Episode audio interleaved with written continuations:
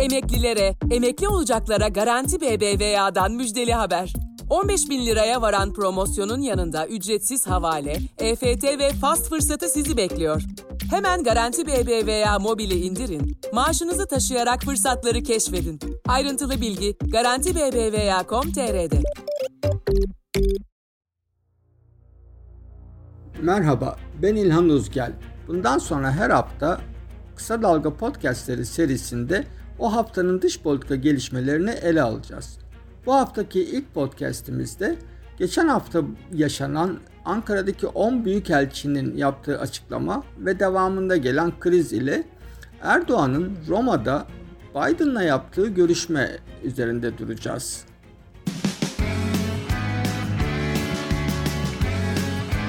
Oku, dinle, izle. Kısa Dalga.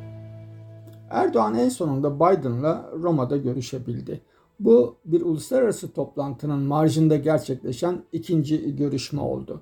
Ama Erdoğan ve ona yakın medya, Erdoğan'ın muhtemelen yakın çevresi e, sürekli olarak bir Biden'la görüşme, görüşmeme, şurada görüştü, şu kadar uzunlukta görüştü merakını kamuoyuna e, pompalamaya başladı ve aslına bakarsanız hani muhalif kesimleri de bunun içine e, çekmeye başladı. Bu doğru ve sağlıklı bir e, durum değil. Çünkü artık her görüşmede neredeyse e, Amerikan başkanının işte vücut dili, kolunu nasıl oynattığı, hangi işareti yaptığı, gülümsüyorlar mı, gülümsemiyorlar mı, görüşmenin süresi e, ne kadar olacağı, görüşmeye kimlerin katılacağı, kimlerin katılmayacağı e, başlıca gündem maddesi olmaya başladı.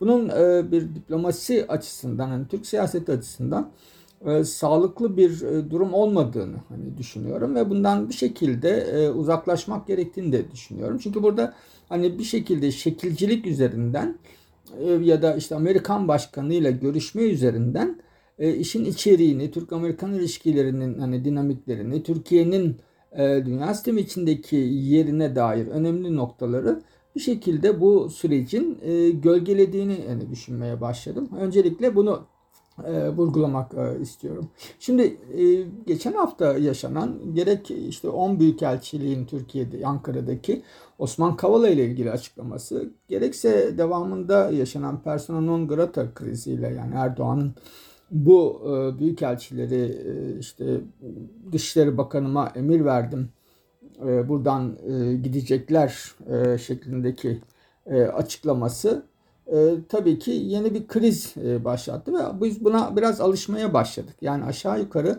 e, her hafta bir bazen bir iç politika ama bazen bir dış politika kriziyle e, geçiyor. Yani o haftayı dolduran bir kriz e, gündemi yaşıyor Türkiye ve buna da alışkanlık da olmaya başladı neredeyse. Hani boş boş geçmiyor herhangi bir haftası Türkiye'nin.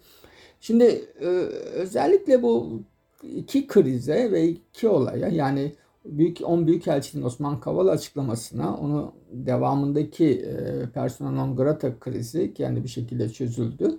E, orada da bir e, maç e, skoruna e, döndürüldü hikaye.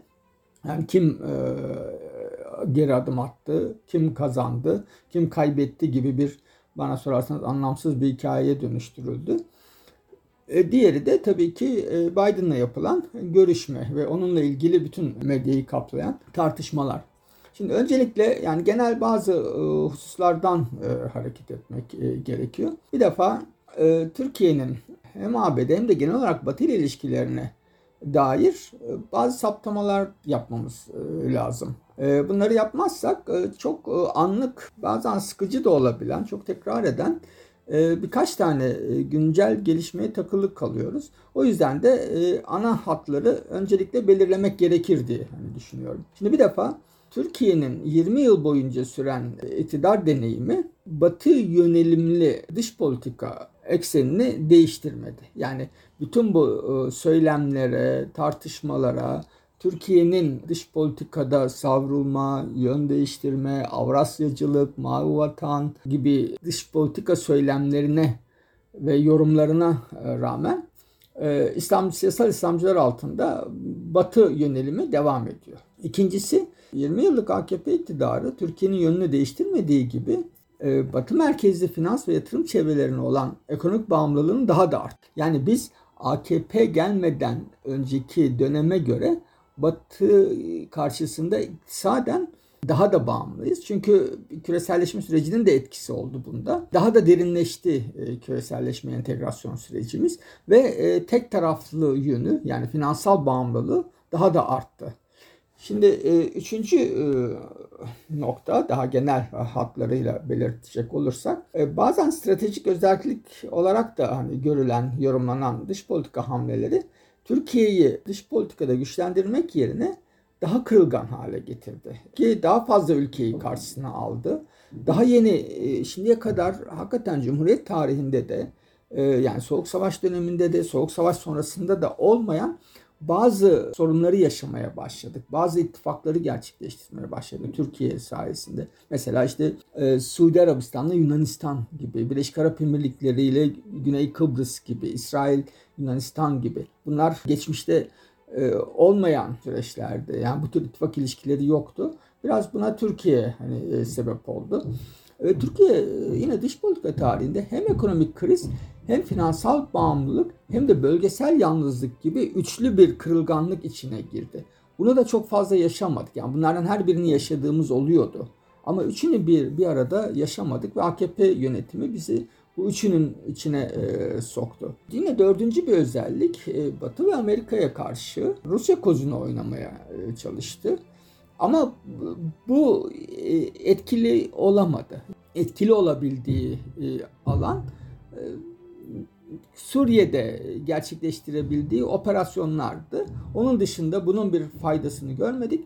Hatta işte S-400 füzesi alımı gibi e, sıkıntılı süreçlere girmek zorunda kaldık. Yani bedel ödeyerek dengecilik e, yapmaya başladı Türkiye. Şimdi bu geçen hafta yaşadığımız büyükelçi krizi ve Biden görüşmesi bu arka plan e, ekseninde gerçekleşti. Dolayısıyla bunu bunu akılda tutmak gerekiyor.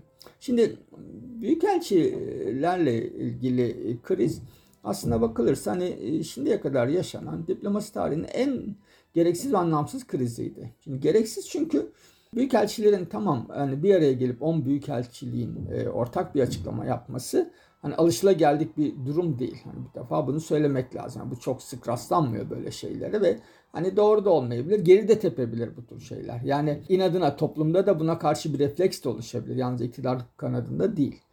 Ya böyle bir risk var. Yapmaya çalıştığınızın tersi bir sonuca da yol açabilirsiniz. Yani bu, bu riski de e, düşünmek gerekiyordu aslına bakarsanız. Şimdi ama buna tepki verildi zaten. Yani Türkiye buna resmi düzeyde e, diplomatik bir cevap verdi.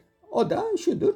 E, ilgili büyükelçiler Dışişleri Bakanlığı çağrıldı. Medyaya hükümet tarafından yansıtılan bilgilere göre sert bir tavırla kendilerine bu durumun hani uygunsuzluğu belirttiler ve konuşmaya pek fırsat vermeden gönderildiler. Yani bize böyle aktarıldı hani medya tarafından, hükümet medyası tarafından. Bundan sonra yapılacak her şey gereksiz ve ölçü dışı olurdu. Persona non grata ilan edeceksiniz o zaman onun hakkını vereceksiniz. Onu yerine getireceksiniz böyle. Şimdi anlamsız çünkü çok geli gelişi güzel bir açıklama. Yanında Dışişleri Bakanı yok. Konu e, dış politika değil, diplomasi değil. Orada Dışişleri Bakanı'na emir verdim. Gerekeni yapacak. Bunlar istenmeyen kişi ilan edilecek. Dedi. Şimdi bu muhtemelen Dışişleri Bakanlığı'nın yani bakandan en küçük memuruna kadar herkes bunu duyar duymaz şoka girmiştir benim tahminim. Yani inanamamıştır. Birbirlerini arayıp sormuşlardır. Bu hani gerçekten mi? Gerçekten böyle bir şey oldu mu? Gerçekten bunu söyledi mi? Şimdi ne yapacağız? Bence müthiş bir hani panik havası yaşanmıştır. Oysa dişlerindeki en yeni girmiş bir memur bile, göreve yeni başlamış bir memur bile, Dişler Akademisi'ne devam eden bir memur bile bunun gerçekleşmesinin, hayata geçirilmesinin aşağı yukarı mümkün olmadığını bilir. Çünkü dünya ta dünya diplomasi tarihinde yok böyle bir şey. Aynı anda bir ülkenin yani Amerika ile Rusya arasında oldu bu. Diyelim 30 diplomatını birden gönderebilirsiniz eğer varsa öyle bir sayı tabii. Ama aynı anda 10 ülkenin büyükelçisini e, sınır dışı etmek, persona non grata ilan etmek olağanüstü bir şeydi bu. Yani bu mesela gerçekleşseydi dünyada diplomasi kitaplarına girecekti. Yani böyle yani anlatılacaktı falan diğer diplomasi dış akademis akademilerinde falan. Bunların hepsi de Türkiye'nin müttefiği. Şu ya da bu şekilde Batı sistemi içindeki ülkeler. Türkiye'nin en yakın ilişkide olduğu ülkeler. En, en fazla ekonomik ilişkide olduğu ülkeler. Yani Hollanda gibi, Almanya gibi, Fransa gibi, Amerika gibi en fazla savunma alanında işbirliği yaptığı ülkeler Amerika gibi e, falan hani in, inanılır gibi değildi. Ya bir e, diplomatik bir distopyanın e, ucundan dönüldü aslında bakarsanız. Çünkü karşılığında da Türkiye'nin büyükelçileri e, persona non grata ilan edilecekti. Ama öyle de olmadı. E, yani Erdoğan yönetiminin bunu cesaret edemeyeceği belliydi ve cesaret de edemedi böyle bir çılgınlık e, yaşanmadı. Ama büyükelçiliklerde işte 40 Viyana Sözleşmesi'nin içlerine karışmama konusundaki 41. maddesini hatırlattılar. Orada da bir çeviri gibi bir e, manipülasyona gidildi falan. Eğer bu süreç e, Kavala'nın e, tahliyesine yol açmayacaksa bu sefer büyükelçiliklerin neden böyle bir açıklama yapma ihtiyacı hissettikleri havada kalacak. Çünkü sonuçta burada eli zayıf olan e, yani Fransa değil, Almanya değil. Amerika, Kanada, Hollanda değil. E, Türkiye çünkü her biri tek büyükelçisini geri çeker. E, sonra anlaşılır geri gönderir. E, ama Türkiye 10 tane Batı sistemin içindeki müttefikleri arasındaki 10 büyükelçiyi göndermenin bütün e, diplomatik ve dış politika ve tabii ona e, eşlik edecek iktisadi ve finansal yükünü üstlenmek zorunda kalacaktı. Yani Türkiye'nin müthiş bir e, imaj yıkımı olacaktı.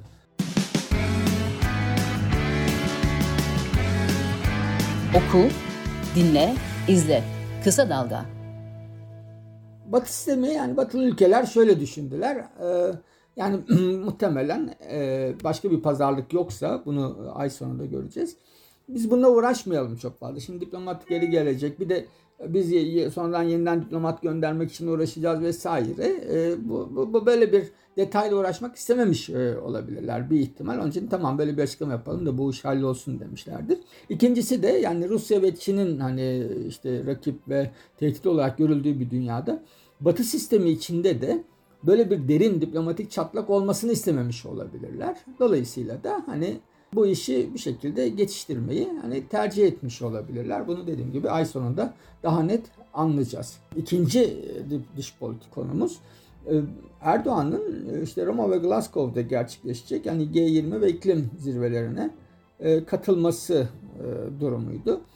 Ve burada da tabii ki kimsenin Türkiye'de AKP yönetiminin de ne G20 ile bir derdi var ne de iklim zirveleriyle. Hani ne kadar Erdoğan kendisini çevreci olarak e, tanımlıyorsa hani İkizdere'den başlayarak hani çevreden ne anladığını işte Kaz Dağları'ndan falan hani çok rahat görüyoruz aslında hani Erdoğan'ın çevreden anladığı, çevrecilikten anladığı çevrenin neredeyse hani talan edilmesi e, diyebileceğimiz bir anlayış aslına bakarsanız. Dolayısıyla da hani görüşme e, herkesin bildiği gibi Roma'da gerçekleşti zirvenin marşında. Şimdi enteresan bir şey. Önce 20 dakika ilan edildi. Sonra işte 1 saat 10 dakikaya kadar e, sürdü ki çok normal. O bile çok uzun değil çünkü bir sürü sorun var. O sorunların başlık olarak saysanız ve çevirseniz zaten e, yar, yarım saat civarında bir görüşme demek bu çeviriyi çıkardığınızda. E, dolayısıyla zaten yarım saatte ancak bunları e, şey yapabilirsiniz, e, görüşebilirsiniz. Toplantıda bakanların bulunması önemli. Tek adam e, yönetimleri e, baş başa görüşmeyi tercih ederler. Yani mesela Putin de bunu çok seviyor. Yani çünkü açıyorsunuz hiçbir kurumsallık yok. Yani kural yok, bağlayıcılık yok, denetim yok, dengeleme yok. Yani bir başkan açıyor telefonu, lider Kimse yani parti genel sekreteri de olabilir. Adı önemli değil. Tamam şunu şöyle yap. Sen bunu böyle yap. Ben bunu. Buna transactional da diyorlar. Yani işte al ver diplomasisi. Biden yönetimi Trump'tan farklı olarak e, Erdoğan'ı aramıyor. Erdoğan'la pek fazla baş başa görüşme yok. Bir yıl içinde yani birebir görüşme yok. Ancak toplantı olursa görüşüyor. Ama Dışişleri Bakanları arasında görüşme oluyor. Milli Savunma Bakanları arasında görüşme oluyor. Ama böyle te- te- telefon edelim açalım da hani iki lider e, sorunu halledelim. Bu, bu artık bu dönem e, geçti. Bu yaşanmayacak. İkinci olarak hani içeriye biraz e, baktığımızda bir hani Türkiye Amerika ilişkilerinde bir kırılma noktası falan olmayacak. Bir dönüm noktası olarak görülmeyecek. enteresan bir şekilde Biden'la görüştükten sonra e, Cumhurbaşkanı Glasgow'daki iklim konferansına gitmedi bile. Ve orada da işte bir protokol krizine bahane gösterildi. Ama şimdi herkes biliyor ki, yani takip eden herkesin farkında olduğu gibi eğer Roma'da görüşme olmasaydı eğer yaşandıysa böyle bir protokol krizine haberimiz bile olmazdı. Deselerdi ki yani 50 araba değil 10 arabayla geleceksiniz. Erdoğan yine kabul edip gidecekti tabii ki. Yani Biden'la bir fotoğraf verme fırsatını kaçıracak değildi. İşte görüşecekti ve bunu hem Erdoğan hem de yakın çevresi bu merkez sağın hastalığı yani Amerikan içsel Amerikancılığı kazıdıkça hemen altından çıkıyor. Bu bitmedi. E, burada mesela Erdoğan F-16 savaş uçağı alımını gündeme getirdiğini söylüyor. Biden'ın bu konuya olumlu yaklaştığını söylüyor. Bu da çok şaşırtıcı. Çünkü ya zaten parasını vererek silah almak istiyorsun. Ya bunun için bu kadar ricacı olmak işte Biden olumlu bakıyor. Kongre bir yani 20 yıldır bir savaş uçağı alamadı Türkiye. Alamadığın savaş uçağını kullanamıyorsun. Daha düşük modeli almaya çalışmak için ricacı oluyorsun. Aldığın e, füze sistemini füze sistemini kullanamıyorsun. Savaş uçağı alamıyorsun. Parayı kaptırıyorsun. Daha düşük modeli almak için de ricacı oluyorsun. Şimdi bu hakikaten Türk dış politikası tedarik süreci açısından inanılmaz bir beceriksizlik. Tarihte böyle bir beceriksizlik olabileceğini gerçekten inanamazdım ve anlayamazdım, tahmin edemezdim. Eğer e, çok önemli bir şey olmazsa Orta Doğu coğrafyasında, Çin'le ilişkilerde falan, bundan sonra er, Biden'ın Erdoğan'la e, başa baş görüşmesi gibi bir durum olma ihtimali çok düşük. Tıpkı mesela Sisi ile olduğu gibi Macaristan'ın Orban'ı bunlarla da mesela Beyaz Saray'da görüşmüyor Biden. Yani bu, bu, bu, lider, bu tür liderlere yani Trump döneminde Trump'ın çok takdirle bahsettiği yani otoriter olarak tanımlanan liderlerle böyle içli dışlı bir görüntü vermek istemiyor ve vermeyecekti. Dolayısıyla e, o yüzden Erdoğan da bunun farkında ki her uluslararası toplantıda bir şekilde onunla görüşmeye çalışıyor. Biz bunu işte daha önce e, New York'ta da e, gördük. E, Biden'la görüşerek hem içeride kaybettiği zemine dayanak yapmaya çalışıyor Amerika'yı hem de e, seçmenine bazen Amerika'yı kafa tutan ama bazen de masaya oturtan lidermiş. Dünya çapında bir lidermiş imajı yaratmaya çalışıyor. O imajı parlatmaya çalışıyor. Çünkü Biden'la yan yana göründüğünüzde onunla aynı seviyeye gelmiş oluyorsunuz ve yani dünya lideri imajı yaratmış oluyorsunuz. Bu seçmen üzerinde bir etkisi oluyor mu olmuyor mu bilmiyorum ama AKP seçmenine mikrofon tutulduğunda e, söylenen birkaç şeyden biri de budur. Yani işte yol yaptı, yol yaptığı araba var ve işte dünya lideri Erdoğan e, gibi bir söylemi var. Bunun bir miktar tuttuğunu görüyoruz aslında. Ama her şeye rağmen yani Türkiye'nin içteki ekonomik siyasal koşulları öylesine zorlaştı ki Erdoğan açısından. Ya Biden'la görüşme olsun, isterse e, olası Suriye operasyonu olsun. Bunun hani Erdoğan'ın zemin kaybını durduracak e, gelişmeler değil. Bunların artık e, çok fazla etkisi olmayacak. Erdoğan'ın bu hani seçmen erişini daha fazla geriye gitmese bile çok fazla etkilemeyecek. E, buralarda bir yerde kalacak. Bunun da Erdoğan'a çok bir faydası olmayacak. Bu podcast'imizde Ankara'daki 10 büyükelçinin yaptığı açıklama ertesinde yaşanan kriz ile Erdoğan-Biden görüşmesinin bir kırılma noktası olup olmayacağına dair tartışmalara baktık. Haftaya yeni bir konu ve yeni bir e, gelişmeyle tekrar birlikte olacağız. İyi günler, hoşçakalın. Kısa Dalga podcastleri Demet Bilge Erkasab'ın editörlüğünde Mehmet Özgür Candan'ın post prodüksiyonu ve Esra Baydemir'in hazırladığı görseller ile yayınlanıyor. Kısa Dalga'ya destek vermek için Patreon sayfamızı ziyaret edebilirsiniz.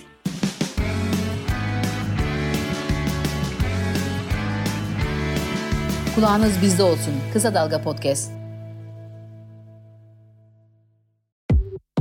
Emeklilere, emekli olacaklara Garanti BBVA'dan müjdeli haber.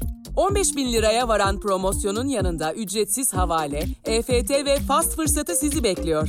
Hemen Garanti BBVA mobili indirin, maaşınızı taşıyarak fırsatları keşfedin. Ayrıntılı bilgi Garanti BBVA.com.tr'de.